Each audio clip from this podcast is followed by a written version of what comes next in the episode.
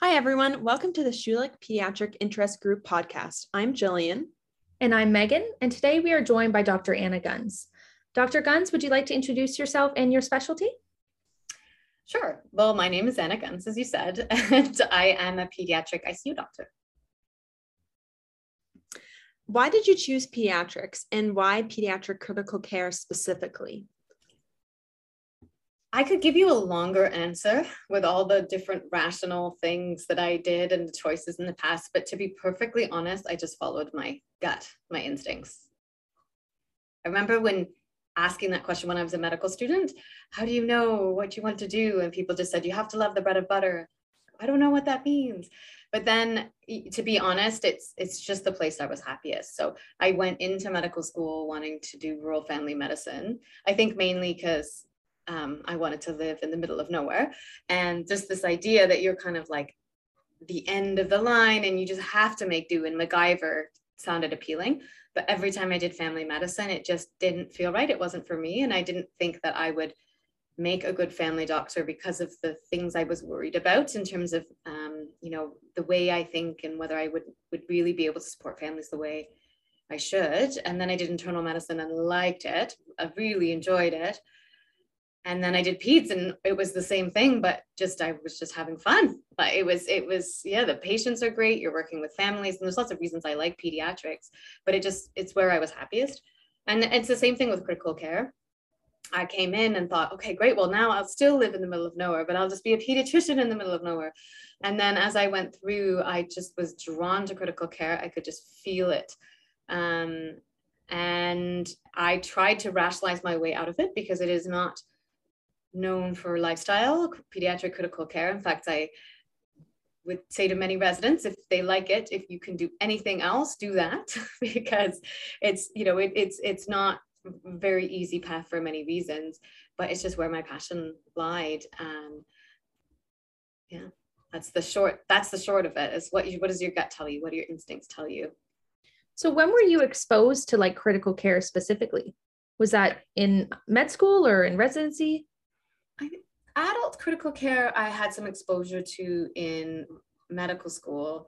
And I also really liked emergency medicine. And I really liked the critical care end of it, this that side of it. So I think all the way through, I if I look back, I can say I was really drawn to acute medicine. And it's not that i wasn't uh, you know drawn to and i didn't like other types of medicine as well but I, I did feel a pull there but it just wasn't enough. And so when i landed in pediatrics that's i think where i really felt that tug again. Um, and pediatric emergency medicine is different than adult medicine. It's beautiful actually because a lot of the children that you're seeing are well just as they are in a family doctor's office um, and uh, 20 30% of them are sick and that's where that's actually really what drew me to subspecializing or even specializing in the first place is because just the way I think what I worried about in terms of um, making a mistake is if you see a lot of people who are coming in with a specific complaint and it's normal and they're well if you then saw somebody and they have the same complaint but actually that's the beginning of or that sign of something some real illness or um, cancer or something like that. I was worried I would miss that.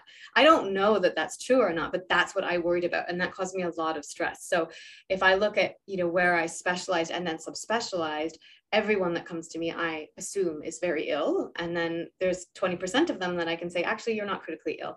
And that's for my mental framework and how I think, that just was easier for me. It caused less stress. Um, which is ironic because I it's a very stressful place to be for a lot of people but that is sort of one of the things that i noticed about myself in terms of why i found some things particularly stressful and others aren't or why certain areas of medicine were easier for me and others weren't is is is that kind of thought. And i think everybody has something like that. And i you know a lot of my good friends of family doctors and they're like well really?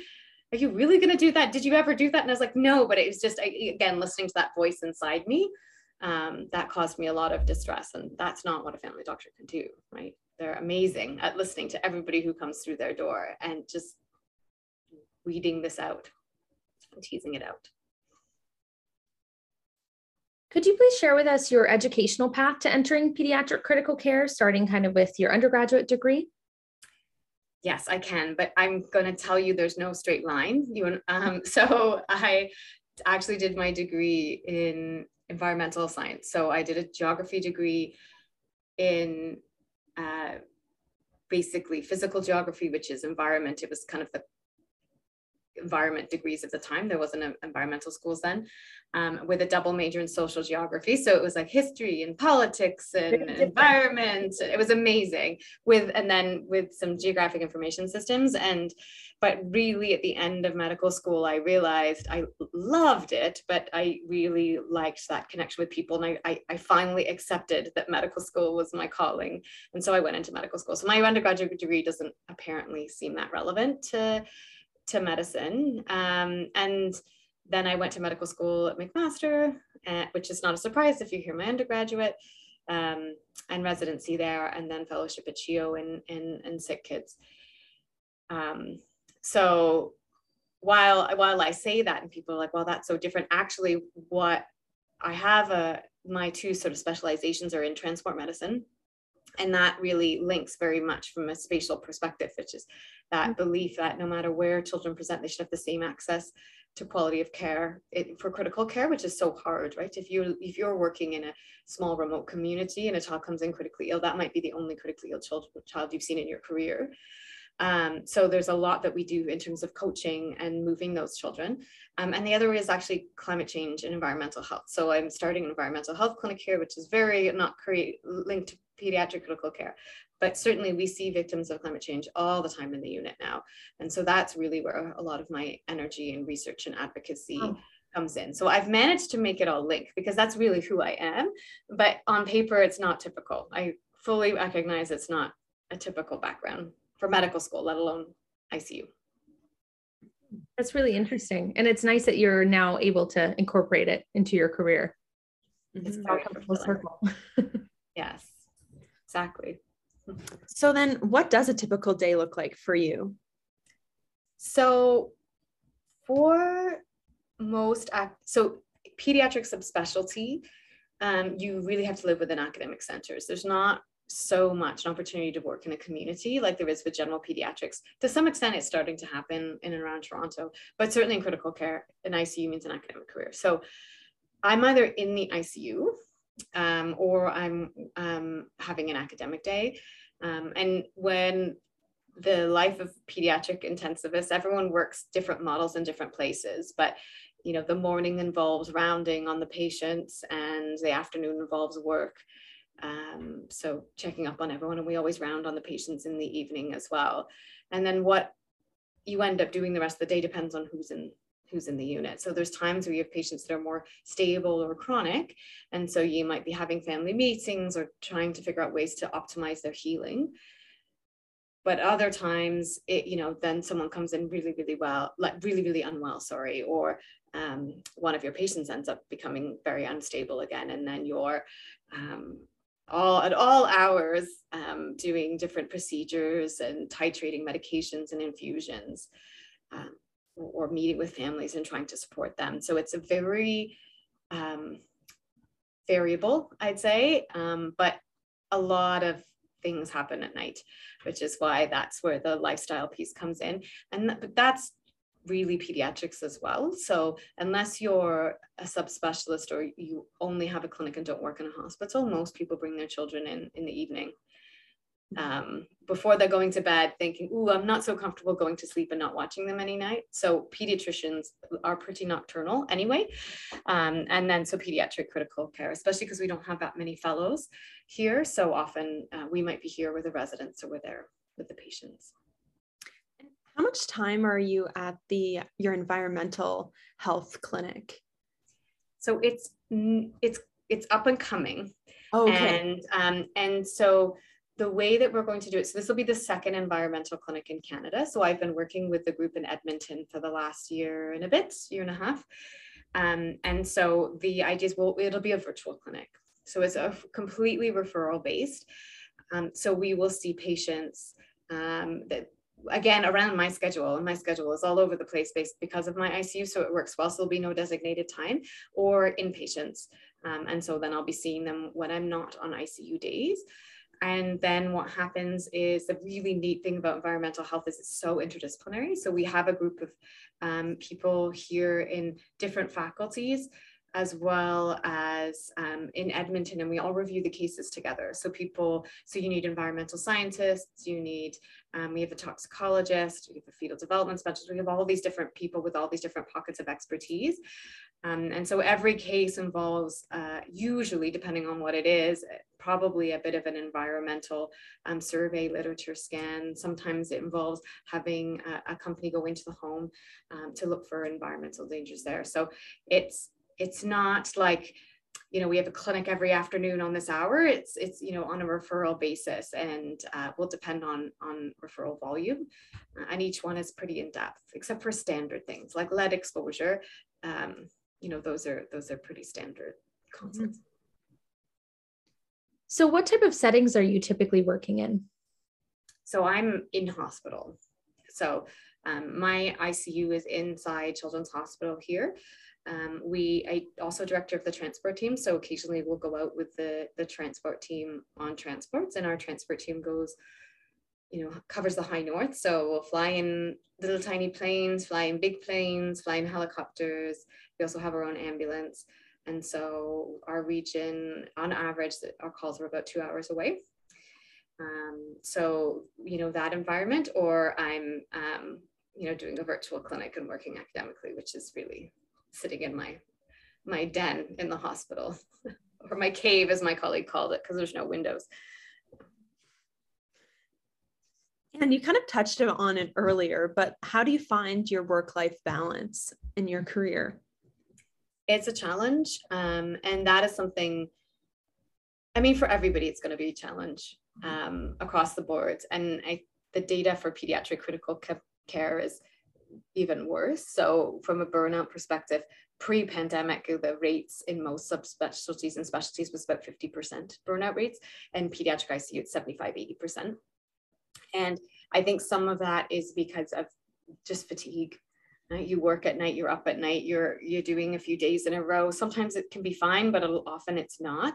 Or even if we're not here, we're giving advice to people around the province, wherever you work.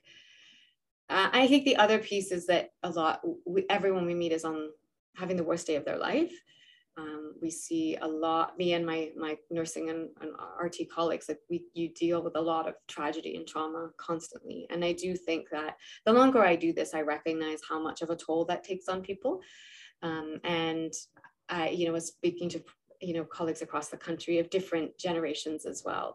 And so I think it, doesn't mean it's terrible. It just means that there's a lot that you have to do to be very protective and something that I've certainly discovered. In fact, I've just taken a year away from ICU to try general pediatrics again for the sake of my family and for a lot of different reasons.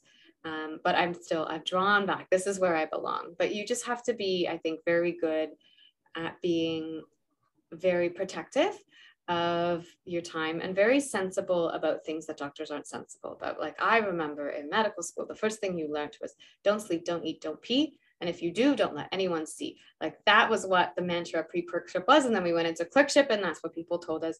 And really, if you think about it, that's be- ignoring every basic animal instinct that you have. That that is just a amazing example of, of why I think so many people in medicine long term have struggled and in the pandemic and a lot of i don't know if it's a hidden curriculum or this culture i mean there's certainly this machoism that i had as well. I mean the only reason i got through all my fellowships was like i can do this i can stay up for days on end like oh i'm so tough but you know at the end of the day there's only there's only so many compartments we have right? And it's so easy to overflow.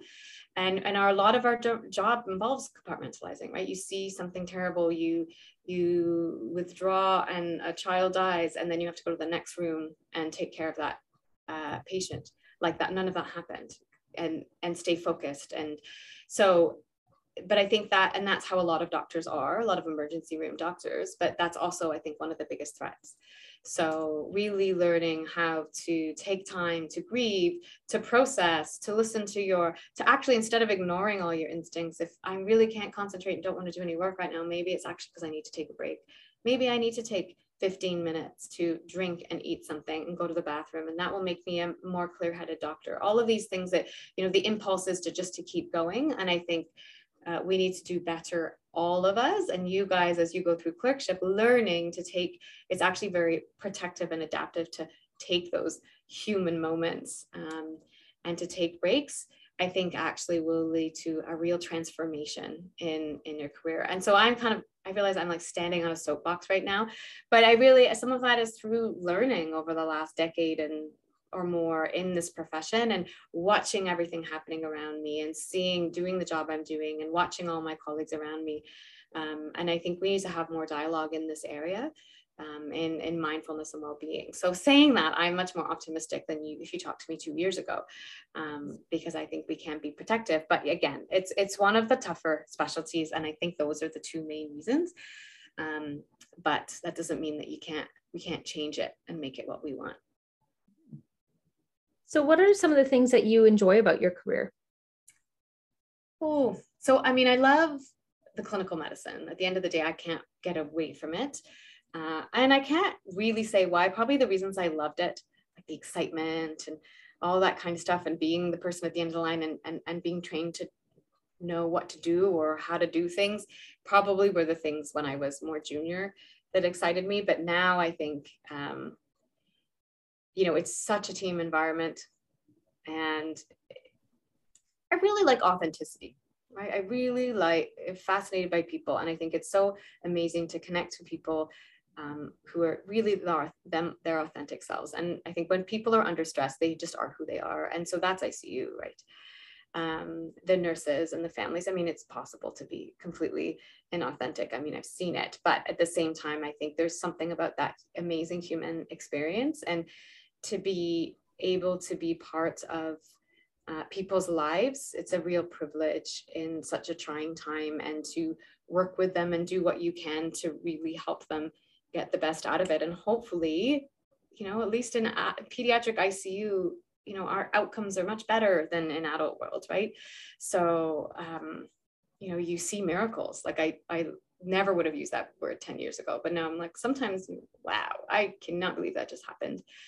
Um, so yeah, it's very fulfilling. So that's the one piece I, I that clinical medicine. And the other piece is that as much as sometimes I wish I could just, you know, be an academic or be a clinician and then come home and be a mother, I it's a real opportunity to be an academic clinician, especially because for me, my passions are around climate change and environmental health. And because of the job I have, I'm able to do research and advocacy and meet fascinating people and work in a hospital and try and change the system, um, which is very motivating for me. It, has always been my passion. And now that I have children, it, it's what we have to do now. We are so far behind and we need so much help and just trying to bring more people along. Um, I know that I would never be able to do this to this extent if I had my own clinic in the community um, because I, I wouldn't have the same opportunities I do as an academic. So that piece is also really what sustains me and I need both. I think if I had one or the other, I wouldn't be happy. I need I need both. And so what are some of the challenges of your career? So yeah, and I think that's going to be the lifestyle, right? Sleep, driving in the middle of the night, being tired. Um, it's a tragedy, the weight of childhood death. It's crushing at times. Um, and and the balance right? Everyone talks about balance. It's not right. It's juggling right? So it, it's constant prioritizing what is the most important for me what are my values and not getting sucked up. You know there's such a momentum in anywhere in healthcare and what type of vortex you're being pulled in depends on who you are and what, where you work. But to really stay true to your values and to stay grounded so that you don't get pulled through the vortex and you're navigating and being intentional about what you're doing and so you can be a happy physician and work for a long time and also be a parent if you want to be a parent and a sister or brother or whatever it is that you know you value in life um, actually takes a lot of commitment and concentration revaluation. So that i think is probably the challenge of any medical career um, but certainly something that i've gone through as well in mine is there anything else you'd like to share with our audience I think it's just honestly, it's the theme that is run through is don't ignore your instincts, follow your passion. If there are rational reasons not to, right? So if you things are really important to you, like lifestyle, that's a real, you know, you will not be happy unless you were able to prioritize that. But other than that, just don't ignore your instincts. Trust your gut when you're trying to decide what to do and just make the most of things, I think is the other one. And also trust your gut as a clinician. The only times I've really made, times I've really regretted things is when I haven't trusted my gut, when I, you know, with a patient or the scenario. There's many times when my gut was wrong. I'm not saying it's not, but it's not a good feeling. Like often what you're doing is you're picking up on cues or things that you don't fully understand.